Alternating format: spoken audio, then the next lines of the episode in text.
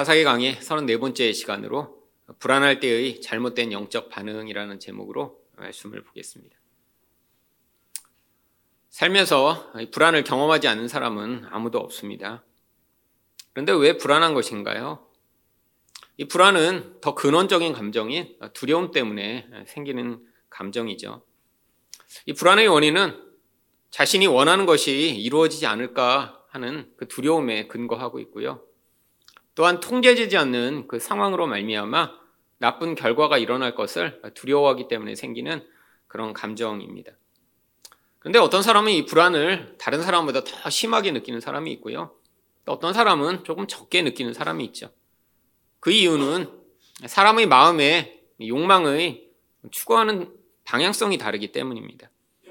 이 안정에 대한 욕망이 큰 사람일수록 불안에 대한 그 영향력을 크게 받게 되어 있습니다. 이 불안이 우리를 어, 지배하기 시작하면 음, 사람한테는 다양한 어, 모습들이 나타납니다. 가장 일반적으로 경험하는 것은 신체적인 반응이죠. 여러분 시험 보시기 전이나 중요한 발표를 앞두기 전에 몸이 긴장이 되고 손에 땀이 나고 또 소변을 자주 보고 싶고 심지어는 배가 아픈 그런 경우들을 아마 경험해 보셨을 것입니다.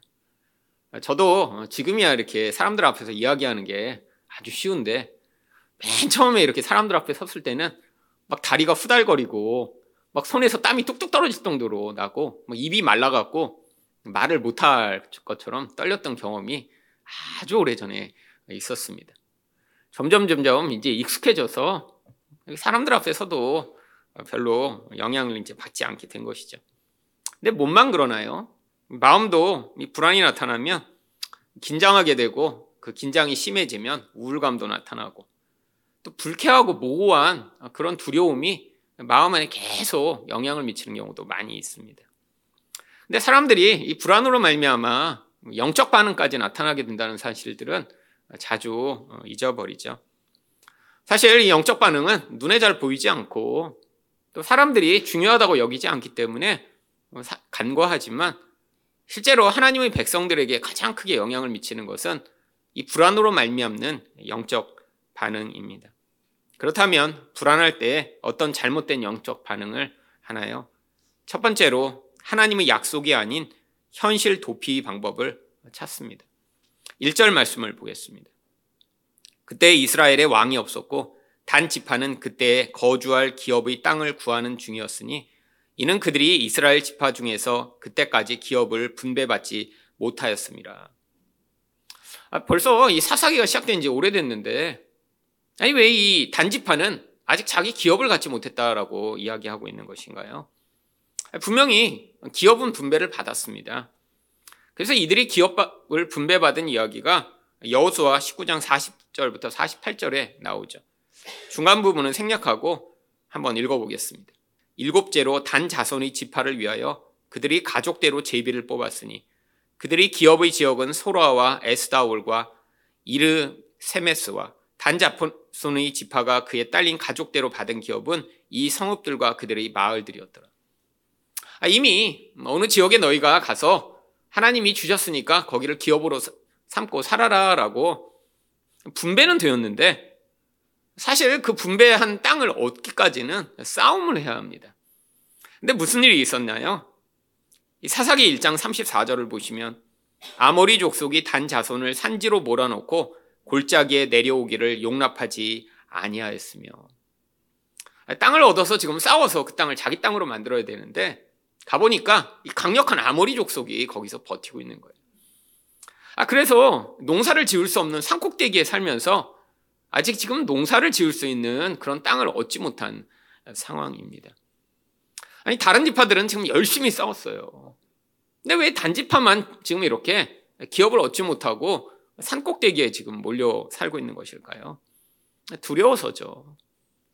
아, 그들과 싸우려면 희생을 치러야 되고, 또한, 아니, 그들이 가진 무기나 그들이 가진 그런 전력이 아니라 하나님을 믿음으로 싸움을 싸웠어야 되는데 두려움이 너무 크다 보니까 하나님의 약속을 지금 믿지 못하게 된 것입니다. 이미 이 아무리 족속들이 거기 가득 있어도 하나님이 뭐라고 약속하셨나요? 내가 너희와 함께하여 그들을 쫓아내고 그 땅을 너희에게 주었다라고 하나님 말씀하셨어요. 그런데 어떤 사람들은 그것을 믿음으로 받아들였습니다. 대표적인 사람이 갈렙이죠. 여호수아 14장 10절과 12절을 보시면 오늘날 내가 85세로 돼 그날에 여호와께서 말씀하신 이 산지를 내게 주소서 그곳에는 안악 사람이 있고 그 성읍들은 크고 견고할지라도 여호와께서 혹시 나와 함께 하시면 내가 필경 여호와의 말씀하신 대로 그들을 쫓아내리이다. 이 갈렙은 대표적인 믿음의 사람이죠. 근데 나이가 지금 85세예요. 지금의 85세는 굉장히 건강하신 분들도 많이 있습니다. 근데 이 고대의 85세는 사실 지금과 같지 않죠. 근데도 여전히 믿음을 가지고 하나님이 내게 약속을 주셨으니까 이 땅을 내게 주기만 하면 가서 싸워서 그 땅을 얻겠다라고 이야기합니다. 근데 갈렙이 지금 부여받은 이 땅은 사실 이 단자손이 부여받은 땅보다 훨씬 강한 사람들이 차지하고 있는 땅이에요. 아낙 자손들은 성경에 네피림의 후손이라고 불릴 정도로 거인들이었습니다. 성읍도 견고하게 만들었어요. 아, 근데 이 갈렙은 믿음으로 반응합니다. 관계없다고. 하나님이 함께 하시기만 하면 약속하셨으니까 필경 반드시 그 땅을 얻게 될 것이라고 생각하고 가서 싸워서 그 땅을 얻습니다. 여러분, 85세 할아버지가 이런 믿음을 발휘했지만 이 단지파는 이 믿음이 없으니까 자꾸 두려움에 사로잡히게 되는 거예요. 사실 단지파가 원했던 것은 무엇입니까? 쉽게 얻는 땅이에요. 쉽게 얻는 땅. 싸움이 없는 거예요. 사실 그래서 나중에 이 단지파가 싸움이 없는 곳으로 옮겨가고자 하는데 그때 그들이 발견한 땅이 어떤 땅이냐면 7절이 이렇게 이야기합니다. 이에 다섯 사람이 떠나 라이스에 이르러 거기 있는 백성을 본즉 염려 없이 거주하며 시돈 사람들이 사는 것처럼 평온하며 안전하니 가서 자기들끼리 그냥 평화롭게 살고 있는 사람들을 본 거예요. 그래갖고 아, 그 사람들이면 우리가 싸워서 쉽게 이기겠다.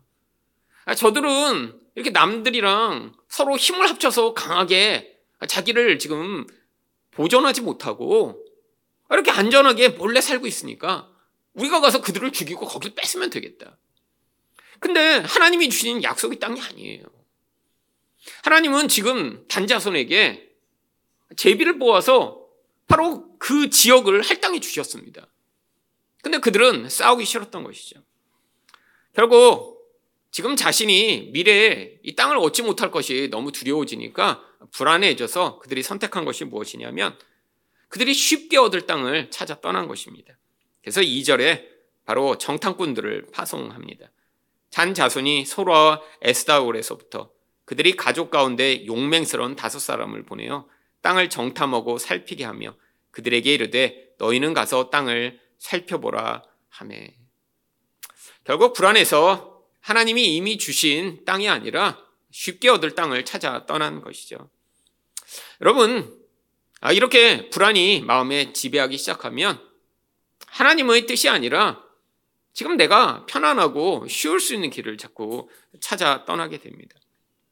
여러분 예수님을 믿는다고 하는 사람들 가운데도 이 불안에 쉽게 영향을 받는 사람들이 있어요. 뭐 기질적인 차이도 있고 또 살아온 환경의 차이도 있을 수 있죠. 근데 이 불안이 크게 영향을 미치면 어떻게 되나요? 자꾸 현실 도피적인 선택을 하려고 합니다. 쉬운 길을 자꾸 찾으려고 해요. 여러분 또한 이런 사람들 가운데는 인생 가운데 어려움이 닥치거나 고난이 있으면 어떤 생각을 하나요? 아, 내가 예수님까지 믿는데 왜 하나님이 내 인생에서 이런 어려움을 막아주시지 않지? 하나님을 원망하기 시작합니다. 여러분, 이런 모든 태도가 무엇에 근거한 것인가요? 믿음이 아니라 결국 내 인생에서 내가 편안하고 쉬울 길을 찾아 나서는 이 불안의 근거에서부터 나타난 결과죠. 여러분, 예수님을 믿는다고 이 땅에서 어려움이 없고, 뭐 불안함이 없고, 뭐 쉬운 길만 주어지나요? 그렇지 않습니다. 그러면 왜 예수님을 믿나요? 근데 우리에게 평안을 누릴 수 있는 길을 예수님이 주셨어요. 요한복음 16장 33절을 보시면 이것을 너희에게 이르는 것은 너희로 내 안에서 평안을 누리게 하려 함이라. 세상에서는 너희가 환란을 당하나 담대하라 내가 세상을 이기었노라. 여러분 예수님이 직접 뭐라고 말씀하셨나요? 너희가 세상에서 환란을 당하나. 성도도 환란을 당합니다. 여러분 우리가 환란이라고 느끼는 모든 것들이 무엇인가요? 상황이 불안할 때 여기는 것을 대부분 환란이라고 여기죠. 또 사람 때문에 어려움을 겪을 때 우리는 환란이라고 여깁니다. 여러분 이 환란이라고 여기는 이 어려운 상황들을 그래서 사람들은 어떻게 벗어나고자 하나요? 내 환경을 통제하려고 합니다. 그리고 주변 사람들 가운데 나를 힘들게 하는 사람들을 떠나려고 하죠. 근데 문제는 이게 쉽게 해결책이 되지 않는 경우가 너무 많이 있어요. 여러분, 나를 힘들게 하는 사람들이 사실 멀리 있는 사람이 아니라 주로 가까운 사람들이 우리를 힘들게 합니다. 가족 때문에 힘들고요. 직장에 있는 상사 때문에 혹은 직장에서 같이 일하는 동료 때문에 힘든 거죠. 아니, 그러니까 내가 이렇게 힘들고 어려운 그 사람을 쉽게 벗어날 수 있나요? 회사를 그래서 옮기면 그러면 더 이상 나를 힘들게 하는 사람을 만나지 않나요? 어디나 있습니다. 어디나. 제가 보니까 어디나 항상 한 20% 정도는 진짜 이상한 사람들이 있어요. 어디나 그래요. 세상에 보면. 근데 또 20% 정도는 굉장히 좋은 사람들이 있고요. 나머지는 그냥 평범해요. 그러니까 여기 있어서 힘들다고 이쪽으로 옮기면 그러면 그 힘든 사람 때문에 더 이상 고난을 안 받는 게 아니라 거기 또 새로운 사람과 힘들게 되어 있어요. 이 인간이라는 존재는 얼마나 영적으로 예민한지 누군가 내 먹잇감이 될 만한 사람을 아주 쉽게 파악합니다. 여러분 가족 가운데도 그래요. 여러분 아무한테나 그냥 다 짜증내나요? 아니에요. 본능적으로 알아요. 아 내가 아빠한테 짜증내면 아빠가 나를 더 심하게 화낼 것 같아. 그래서 아빠한테는 안 하고 아 쉬운 동생한테 화내야겠다. 집안에서도 벌써 탁탁탁 파악한 다음에 그 대상을 향해서만 화를 내고 짜증냅니다. 사회에서도 그래요. 어떤 사람이 말하는 태도, 그가 보이는 반응을 가지고 사람들은 쉽게 파악해요. 아, 내가 얘를 영향을 미칠 수 있겠다. 내가 얘를 사로잡아서 내 원하는 목적을 이룰 수 있겠다. 내 감정의 분풀이 대상을 삼아도 되겠다. 여러분, 아무한테나 그렇게 화내고 아무한테나 하는 것 아닙니다. 여러분, 그러니까 어디나 가면 내 안에 불안이 나를 지배하고 내 안에서 그런 반응이 나타나게 되면 계속해서 그런 사람을 만날 수밖에 없죠. 여러분, 환경이요? 여러분, 환경도 계속 불안하죠. 우리가 느끼는 가장 큰 영향받는 환경이 무엇인가요? 바로 돈입니다, 돈. 돈이 많으면 내 환경을 통제할 수 있죠. 내가 사는 집도 결정할 수 있고요. 내 인생에서 내가 할 수 있는 많은 것들을 돈을 가지고 행할 수 있습니다. 근데 정말 돈이 많으면 모든 환경을 다 통제할 수 있나요? 아닙니다. 일정 수준밖에 할 수 없죠. 여러분, 이게 인간의 한계입니다. 그래서 인생에서 끊임없이 더 많은 힘을 키워서 내 환경을 통제하려고 하거나 주변 사람들로부터 내가 고통을 당하면 그것을 벗어나려고 할 때마다 이게 해결책이 되지 못하는 거예요. 여러분, 그래서 예수님이 우리에게 뭐라고 말씀하시나요? 내 안에서 평안을 누리라고요. 여러분, 예수님 안에서 누리는 평안의 비결이 무엇인가요? 예수님이 세상을 이기셨음을 믿는 것입니다. 세상을 이기셨다는 게 뭐예요? 예수님이 세상보다 크신 거예요. 세상의 사람들보다 크시고요. 세상의 어떠한 힘보다 강하시다는 걸 우리가 믿을 때 그때 예수 안에서 우리가 평안을 누리는 것입니다. 여러분 이 믿음을 갖지 못하면 단지파처럼 살게 돼요. 끊임없이 현실 도피 방안을 찾습니다. 여러분 하나님이 우리 인생에 주신 하나님의 땅이 다 있습니다. 여러분, 우리 가족들이 우리 땅이고 내 주변에 있는 사람들이 우리에게 주어진 땅이죠.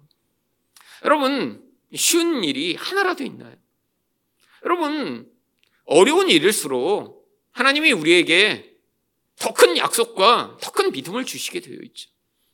여러분, 세상에서 내 주변에서 한 번도 어려움을 겪지 않고 산다. 아, 돈도 많아서 내 환경을 늘 통제하고 살고, 내 주변에는 정말 좋은 사람만 늘 있어서 한 번도 사람 때문에 고난도 겪지 않았다. 여러분 이런 사람들이 믿음이라는 것을 배울 수가 없습니다. 그렇죠? 내 인생은 늘 편안하고 어려움이 없는데 어떻게 믿음을 배우겠어요? 여러분 우리가 믿음을 언제 배우게 되나요? 이 환란이라고 하는 과정 가운데 아니 내 생각과 내 뜻으로는 정말 죽을 것 같고 이겨낼 수 없을 것 같지만 그때 내가 믿음을 발휘하고 하나님을 믿었을 때 그때 예수 그리스도로 말미암아 주시는 평안을 맛보며 그때마다 우리의 믿음이 조금씩 성장해 나가는 것입니다. 여러분 시간이 지나면 그 차이가 너무 현저해요. 인생 가운데 많은 어려움과 고난을 겪은 사람은 어느 시점이 되면 이제 그런 것들이 나를 무너뜨릴 수 없다라고 하는 확고하고 견고한 신앙 가운데 서서 남들이 쉽게 경험하는 그런 불안과 두려움에 영향을 받지 않고 상황이 변해도 주변에 이상한 사람이 나타나 괴롭게 해도 더 이상 영향을 받지 않습니다. 근데 그렇지 않은 사람은요. 끊임없이 요동하죠. 마치 바다 위에 떠 있는 작은 배처럼 상황이 흔들리면 출렁출렁 출렁출렁. 여러분 하나님이 우리에게 그래서 예수 안에서 평안을 누리기를 원하시는 것입니다. 여러분 여러분 인생 가운데 불안할 때가 많으세요? 아, 미래가 불안해. 어, 나중에 암에 걸리면 어떻게 하지? 어, 나중에 내가 노년에 너무 가난해져서 고통받으면 어떻게 하지? 여러분, 우리 인생에 끊임없이 찾아오는 이 실체가 없는 불안들. 여러분, 결국 우리는 이 땅에서 계속 예수를 믿는 믿음을 배워나가는 것입니다. 여러분, 이 불안한 가운데 현실 도피 방법이 아닌 예수 그리스도 안에서 평안을 누리는 법을 배우는 여러분 되시기를 축원드립니다. 두 번째로 불안할 때 어떤 잘못된 영적 반응을 하나요? 하나님의 뜻이 아닌 자신이 형통할 길을 찾습니다. 정탐꾼들이 길을 떠나다가 마침 어디에 도착하냐면 바로 앞장에 나왔던 미가의 집에 도착을 합니다. 2절 하반절입니다. 그들이 에브라임 산지에 가서 미가의 집에 이르러 거기에 유숙하니라. 뭐 마침 미가의 집에 이른 것 같은데 이것도 그럴 수밖에 없는 거예요. 왜냐하면 이 미가가 부자니까 여행객이 가다가 아 이렇게 다섯 명이 쉽게 유숙할 수 있는 집이 어디겠어요. 가장 부잣집에 가서 우리 하룻밤 재워주세요 하는 게 가장 쉬운 길이죠. 결국 이 부자라서 이전에 이렇게 제사장 청년도 그 집으로 간 거고요. 부자니까 또 이렇게 이 정탐꾼들도 그 집을 찾아 거기서 유숙을 하게 된 거죠. 근데 거기서 잠을 자다 보니까 누구를 만납니까? 바로 그 집에서 제사장을 하고 있던 청년을 만납니다. 3절 말씀입니다. 그들이 미가의 집에 있을 때 그 레위 청년의 음성을 알아듣고 그리로 돌아가서 그에게 이르되 누가 너를 이리로 인도하였으며 내가 여기서 무엇을 하며 여기서 무엇을 얻었느냐 하니 아니 보니까 그 집 사람이 아닌 것 같은 청년이 있는 거예요. 아니 보니까 옷도 제사장 옷을 입고 있어요. 그러니까 궁금해서 물어본 거예요. 여기 뭐 하고 있어요? 그러니까 이 청년이 사실대로 다 이야기를 합니다. 4절 말씀입니다. 그가 그들에게 이르되 미가가 이러이러하게 나를 대접하고 나를 고용하여 나를 자기 제사장으로 삼았느니라 하니라. 아, 여러분 이 이야기를 들으면 아 이거 사입이구나 딱 알게 돼야죠. 아, 정상적인 제사장이라면 지금 한 개인의 집에 이렇게 뭐 1년에 은 10개 준다고 거기서 제사장하고 있으면 안 되죠. 아, 정상적인 제사장이라면 집에 이렇게 신당을 차려놓고 우상을 만들어 놓고 거기서 제사장을 샀는데 아, 그 일을 하고 있으면 안 되죠. 아, 그래서 그 일을 다 얘기한 거예요. 이렇게 집에다 지금 나를 제사장 삼고 여기서 제사장 하게 된 거예요. 근데 그들이 뭐라고 이야기를 합니까? 5절입니다. 그들이 그에게 이르되 청하건대 우리를 위하여 하나님께 물어보아서 우리가 가는 길이 형통할는지 우리에게 알게 하라. 여러분 이들은 이미 믿음이 없는 자들이에요. 이미 하나님이 주신 하나님의 기업을 다 버리고 쉬운 길을 지금 찾고 있는 자들입니다. 그러니까 이들이 진짜 이게 사입인지 아닌지 주, 중요하지 않아요. 이들이 관심 있는 건 하나님 뜻이 아닙니다. 지금 하나님이 어떻게 우리 길을 인도하실지 알려달라고 했지만 실제로 이들이 궁금한 건 그게 아니에요. 우리가 형통할지 아닐지가 지금 궁금한 겁니다. 여러분 이게 모든 사람들이 가지고 있는 마음이죠. 여러분 예수 믿는 사람들도 내가 형통하기를 늘 원하니까 이게 하나님의 길이랑 늘 배치가 되는 거예요. 여러분 하나님은 우리가 그냥 형통하고 행복하고 안전하고 문제가 없는 인생을 살기를 원하시는 게 아니에요. 여러분 이 땅에서 문제가 있더라도 내가 생각할 때 형통하지 않는 것 같더라도 아니 내가 생각할 때는 실패라고 생각하는 일이라도 그것을 통해 우리가 성장하고 옛사람이 죽임을 당하고 나의 이 우상 숭배적 본질이 드러나고 깨어지길 원하시는데 우리는 그냥 쉬운 길만 늘 찾는 거죠. 여러분 쉬운 길을 찾으면 하나님의 뜻이랑 배치될 때가 많이 있습니다. 여러분 우리가 원하는 건 내 욕망이 만족되고 내 주변 사람들이 나를 괴롭히지 않고 다 내 말을 듣고 아, 내가 이상해서 아프지도 않고 문제도 없고 걱정도 없는 그런 인생을 살기를 원하죠. 여러분 그런 인생은 하나님의 나라에서 주어지는 것입니다. 이 세상에 사는데 어떻게 이렇게 문제가 없을 수 있겠어요? 여러분 죄인들이랑 같이 다 살아가는데 어떻게 나만 문제가 없고 나만 걱정이 없고 나만 행복하게 살 수 있겠어요? 여러분 근데 우리는 끈 늘 이런 형통을 꿈꿉니다. 그리고 그런 이야기를 해줄 사람을 찾아다녀요. 근데 마침 이 사이비가 그런 얘기를 해주는 거예요. 6절에서 뭐라고 이야기합니까? 그 제사장이 그들에게 이르되 평안히 가라 너희가 가는 길은 여호와 앞에 있느니라. 여러분 이 사이비는 이 사람들이 진짜 하나님의 길에 서 있는지 아닌지 관심이 없어요. 여러분 사이비 특징이 뭔지 아세요? 사람들이 진짜 원하는 이야기를 해준다는 거죠. 여러분 조엘 오스틴이 왜 인기가 있는 줄 아세요? 여러분 조엘 오스틴 교회에 제가 직접 가서 리더십 세미나를 들었더니 조엘 오스틴이 자기 목회 성경의 비결이 딱 하나다. 사람들이 듣고 싶어하는 얘기를 해주면 목회를 성공한다는 거예요. 사람들이 듣고 싶어하는 얘기가 무엇입니까? 형통할 거야. 잘 될 거야. 너는 문제가 없어. 여러분 사람들이 제일 듣기 원, 원하지 않는 소리가 뭐죠? 지금 너가 너는 뭔가 잘못되고 있어. 지금 네가 가는 길이 지금 하나님이 원하는 길이 아니야. 욕심을 버려야 돼. 예수를 믿어야 돼. 이거 사람들 듣기 싫어합니다. 여러분 집에서도 솔직히 아니 말하고 싶은 건 많지만 말하면 듣기 싫어하니까 말 안 하는 거 아니에요. 말하는 걸 계속 얘기하는데 그냥 다 받아들이면 어떻게 해요? 끊임없이 얘기하게 되죠 또. 그래서 이것도 또 문제예요. 아니, 어떤 사람 얘기했더니 아 맞아요 늘 예, 그래 제가 잘못했어요. 그렇죠? 그럼 또 계속 얘기합니다. 인간은요 이렇게 끊임없이 누군가한테 얘기해서 누군 고치고 싶거든요. 근데 대부분 이게 잘 안 되잖아요. 여러분 객관적으로 잘못됐어도 그걸 나의 것이라고 받아들이는 건 너무 힘듭니다. 끊임없이 그러니까 무슨 얘기를 듣고 싶어요?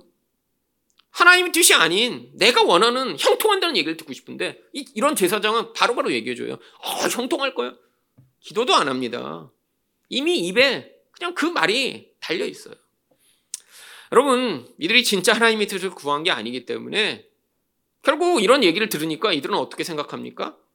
막 그게 자기 마음과 욕망과 딱 맞아 떨어지는 순간 이런 거를 종교적으로 강화하죠. 아, 이게 하나님 뜻이구나.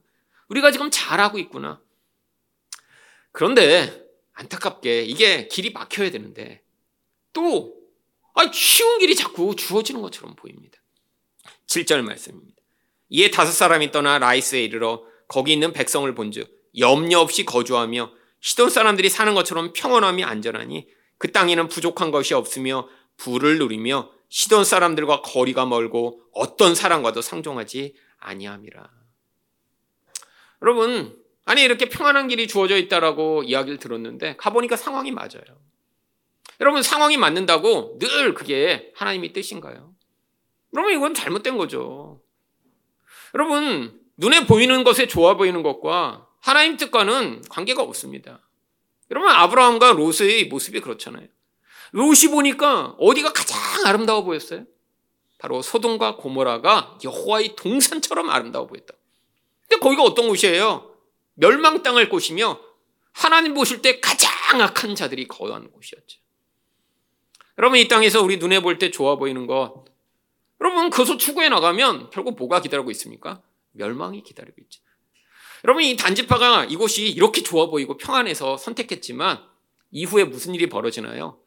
바로 이게 북쪽 지역에 있는 지역이기 때문에 이스라엘 역사 내내 이방 민족의 침략이 가장 강력한 곳이 바로 이 지역이었어요. 그러니까 북쪽에서 누군가 쳐들어온다. 아수르가 쳐들어오고 바벨론이 쳐들어오고 하면 항상 단지파가 있는 이 지역부터 다 짓밟고 밑으로 쳐내려오기 시작하는 거예요. 이후에 이들이 그쪽으로 옮겨가면서 계속해서 그래서 이후의 모든 후손들은 가장 이스라엘 민족 가운데 고통을 많이 겪었습니다. 지금 당장은 눈에 좋아 보여요. 너무 평안해 보이고 우리가 얻으면 여기가 모든 것이 주어질 것 같아. 이게 바로 인간이 자기 욕망과 눈에 좋아 보이는 대로 선택하는 결과죠. 여러분 인생 가운데 우리는 늘 당장에 내가 편안하고 쉬운 길을 잡고 찾고자 합니다. 그리고 그게 맞다라고 누가 지지해 줄 그런 이야기를 듣고자 하죠. 문제는 이들이 정탐꾼이기 때문에 이들만 거기로 간 게 아니라 이제 단지파 전체에게 이 모든 일들을 고하기 시작하죠. 9절과 10절 말씀입니다. 이르되 일어나 그들을 치러 올라가자. 우리가 그 땅을 본즉 매우 좋더라. 너희는 가만히 있느냐? 나아가서 그 땅 얻기를 게을리하지 말라. 너희가 가면 평화로운 백성을 만날 것이요 그 땅은 넓고 그곳에는 세상에 있는 것이 하나도 부족함이 없느니라. 하나님이 그 땅을 너희 손에 넘겨 주셨느니라 하는지라. 여러분 늘 문제가 여기에 있어요. 아니 눈에 보, 좋아 보이는 거 추구하는 건 그건 모든 인간의 본성입니다. 근데 이렇게 신앙이 조금 있는 사람들은 거기다 꼭 뭘 붙여요? 하나님이 그 땅을 너희 손에 넘겨주셨느니라. 왜요? 마지막 그 불안함을 이런 종교적인 걸로 확고하게 만들고자 하는 거죠. 아 이게 지금 당장 좋아 보이지만 어떻게 될지 모르잖아요. 여러분 인생에서 중요한 것일수록 그렇잖아요. 여러분 결혼할 때 왜 그렇게 고민하나요? 좋아해서 연애도 하고 사랑한다고 하는데 결혼을 딱 결정하려고 하는 순간에 뭐가 고민되죠? 아, 지금은 좋아 보이는데 진짜 결혼해서 살면 정말 좋을까? 이 불안함이 있는 거 아니에요. 여러분 그러니까 뭘 얻고자 하는 거예요? 확답을 얻고자 하는 거죠. 여러분 그래서 세상 사람들은 뭘 보나요? 사주를 보잖아요. 너무 좋아해요. 근데 우리 사주 보고 이게 진짜 맞는 길인가 찾아볼래? 여러분 세상 사람들은 그래서 점을 보고 사주를 봅니다. 예수 믿는 사람들은요. 아, 누가 신령한 분이 있다고 그러면 답을 주면 아마 거기 다 몰릴 거예요. 여러분 이게 바로 이단이 자기 세력을 확장하는 방법입니다. 여러분 이단도요. 이단에 따라서 사람들이 어떤 연약한 점을 공략하는 법이 다 달라요. 여러분 이단 가운데 이 인간의 불안한 심리를 이용해 사람들을 포섭하는 이단이 있습니다. 대표적 이단이 여호와의 증인입니다. 여러분 여호와의 증인 이렇게 광고판 보셨나요? 안 보셨으면 여기 내려가다가 2층에 가보시면 2층 벽에 붙어 있어요. 여러분 광고 메시지가 뭐가 적혀 있냐면 이런 광고판을 해놨어요. 전쟁도 없고 갈등도 없고 고통도 없는 그런 세상을 꿈꾸십니까? 여러분 왜 다른 이단들은 그런 걸 안 붙여놨는데 이 여호와의 증인은 그런 걸 붙여놨을까요? 바로 이 여호와의 증인이 이 인간의 불안함을 이용해 사람들을 지배하는 전략을 사용하기 때문이죠. 여러분 미래 불안하잖아요. 여러분 여기도 아마 미래에 어, 이렇게 지구가 갑자기 멸망하면 어떻게 하지? 이런 거 걱정하는 분 있을 수도 있죠. 여러분 지금 미국의 그 페이스북을 만든 저커버그가 지금 수천억 원을 들여서 하와이에다가 지금 집을 짓고 있습니다. 근데 어떻게 집을 짓는데 수천억 원이나 들어가나 했더니 지금 지하 벙커를 만드는데 수백 명이 수년 동안 살 수 있는 지하 벙커를 만들고 있어요. 이 불안함이 너무 큰 거죠. 돈은 많은데. 그래갖고 나중에 핵전쟁이 벌어져도 나랑 내 관계된 가족들과 친척들은 그 지하 벙커에 들어가서 수년 동안 자기들끼리만 살려고 지금 준비하고 있어요. 핵전쟁 벌어지면 일단 거기까지 가는 게 문제입니다. 거기까지 가는 게. 아, 그리고 더 문제가 뭐예요? 만약에 3년 동안 살았어요. 나오면요. 나오면 다 죽었어. 그게 더 문제죠. 그냥 핵폭 탄 떨을 때 같이 죽는 게 제일 좋아요. 바로 그냥 천국에 가는데 3년을 하, 이거 아껴 먹어 아껴 먹어. 그리고 3년 산 다음에 나온다면 그 다음 죽는 게 더 무섭죠. 어, 이상한 사람들이야. 그 수천억은 돈이 많으니까 두려움이 많으니까 지금 그 짓 하고 있는 거예요. 여러분 이단들이 그래서 이 불안이 강한 사람들을 이 여호와의 증인들이 어떻게 지배하나요? 여러분 불안이 많으면 사람들이 하는 일이 무엇인가요? 통제입니다. 여러분 그래서 이 여호와의 증인은요 어떤 이단보다 통제가 강력해요. 왜 불안한 사람들을 모아놨으니까 위에서부터 강력하게 통제를 해서 그 불안한 사람들을 그들이 집단에 모아놓는 거예요. 여러분 그래서 이 여호와의 증인은 이 관계도 엄청나게 통제합니다. 여러분 이 여호와의 증인들은요 그래서요 데이트를요 두 명이서 데이트를 못하게 해요. 남녀가 데이트할 때 반드시 보호자가 동행을 해야 됩니다. 그래서 세 사람 이상이 항상 데이트를 해야 돼요. 근데 거기서 어려서부터 자란 사람들은 그거를 당연하게 여겨요. 왜?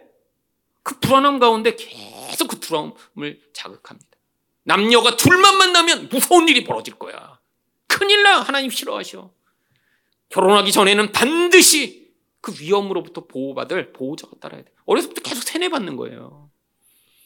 여러분 세상 사람들과도 만나지 못하게 합니다.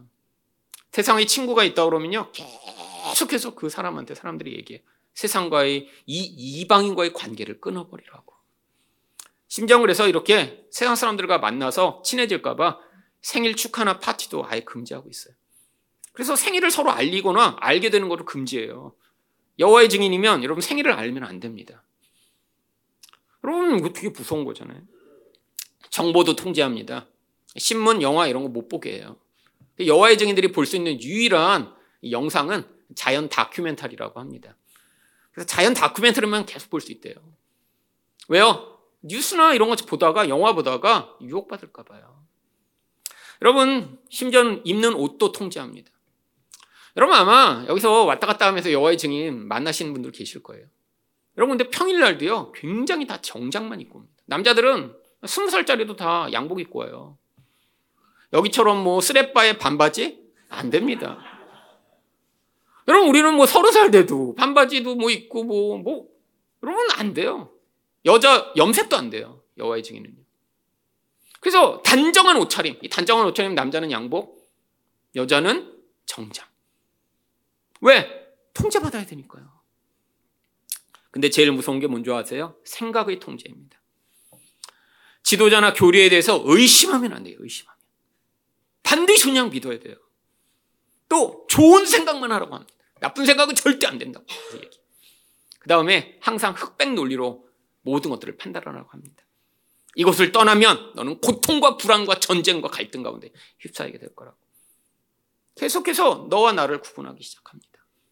그래서 사람들이 그 집단 안에 매여 있지 않으면 불안하게 만드는 거예요.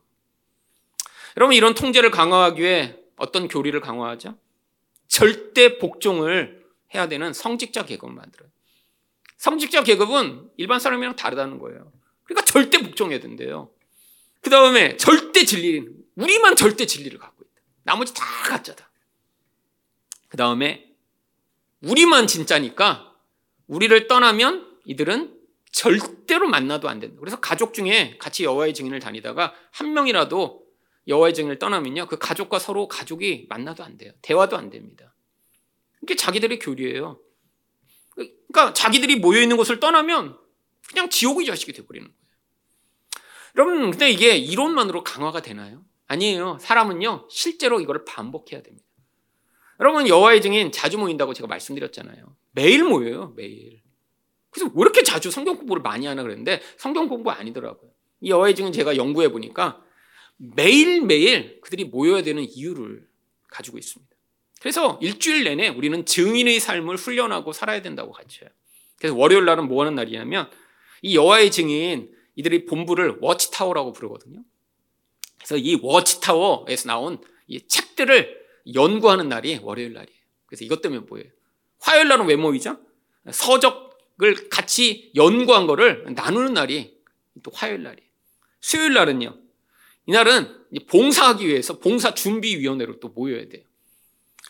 목요일 날은 전조 학교에 참여하기 위해 또 모여야 되고요. 금요일 날은 이 파수대라고 이 워치타에서 나온 매달 나오는 잡지가 있습니다. 그래서 이 파수대 연구 준비일로 모입니다. 그 다음 토요일 날은 이 전도 및 출판물, 출판물 배부일로 또 모여야 돼요. 여러분, 이 여호의 증인들 토요일 날 길거리에 이렇게 가판대 놓고 서 있는 거 보신 분 많이 계실 거예요. 저희도 토요일 날 여러분 오시면 이 앞에 두 군데 서 있어요. 왜 서인 줄 아세요? 이들이 한 달에 70시간씩 그 일을 봉사해야 돼요. 시간이 정해져 있습니다. 그래서 밖에 나와서 70시간을 서 있는 거예요, 무조건. 그러니까 토요일마다 하루 종일 서 있어요, 그 70시간. 그럼 70시간 굉장히 긴 기간이에요. 그러니까 일주일에 몇 번씩 가서 그 일을 해야 되는 거예요. 그 다음에 일요일은 당연하게 전체 집회일로 모이는 거죠. 그래서 매일 모이는 거예요. 매일 모여서 뭐예요? 여기를 떠나면 넌 지옥에 가는 거야. 세상 사람을 만나면 안 돼. 이 세상은 무섭고 갈등 많고 전쟁이 가득한 곳이야. 여러분 이 불안한 사람들이 결국 여기에 세뇌되기 시작해서 떠나지 못하는 것입니다. 여러분 이단에 빠지는 사람들을 보면 되게 불쌍해요. 예전에는 제가 이단을 알기 전에는 아, 왜 이렇게 이단이 많이 가지? 그렇잖아요. 아니 복음을 가르치는 곳에는 사람들이 잘 안 오고 막 이단에는 막 10만 명씩 모여서 집회하고 그러니까 낙담이 돼요. 차라리 이단에 이렇게 많이 모이고 왜 복음에는 이렇게 사람들이 반응 안 하지? 근데 다른 말로 이야기하면 그렇게 마음이 연약한 사람들이 많은 거예요. 이 마음이 너무나 일그러지고 연약한데 그 마음이 연약한 사람들을 공략하는 이런 무서운 마귀의 그런 영향력에 쉽게 넘어가는 사람들이 세상에 그렇게 많다는 거죠. 여러분 이단마다 공략의 방법이 다릅니다. 여러분 불안이 많은 사람들이 결국 여호와의 증인에 쉽게 빠져들듯 예수를 믿으면서도 기질에 따라 아, 지금이 내 상황과 내 관계가 너무 불안한 사람들이 쉽게 잘못된 영향력에 넘어가게 되죠. 여러분, 우리가 이 불안에서 벗어날 수 있는 유일한 길은 제가 말씀드린 대로 뭔가 내가 풍성한 힘을 가져서 내 상황을 통제하거나 내 주변 사람들을 내가 통제해서 그들로부터 내가 영향을 받지 않도록 만드는 것이 아닙니다. 여러분 결국 성경은 무엇을 얘기하나요? 요한일서 5장 4절과 5절입니다. 무릇 하나님께로부터 난 자마다 세상을 이기느니라. 세상을 이기는 승리는 이것이니 우리 믿음이니라. 예수께서 하나님의 아들이심을 믿는 자가 아니면 세상을 이기는 자가 누구냐? 여러분, 믿음 외에는 사실 우리가 세상을 이기고 이 평안과 견고함을 얻을 수 없는 것이죠. 여러분, 불안이 여러분에게 자주 찾아오시나요? 자주 여러분이 미래가 걱정되고 주변의 사람들이 미래에 잘못될까봐 두려움이 찾아오시나요? 다른 말로 얘기하면 지금 믿음이 너무나 약해진 상태라는 것입니다. 여러분, 여러분이 불안이 찾아오실 때마다 하나님 제게 이 예수를 믿는 믿음을 부어 주셔서 정말로 이 세상에서 내가 평안할 그런 방법을 찾는 것이 아니라 오직 예수 그리스도로 말미암아 평안을 누릴 수 있는 놀라운 하나님의 은혜를 달라고 간구하시는 여러분 되시기를 축원드립니다.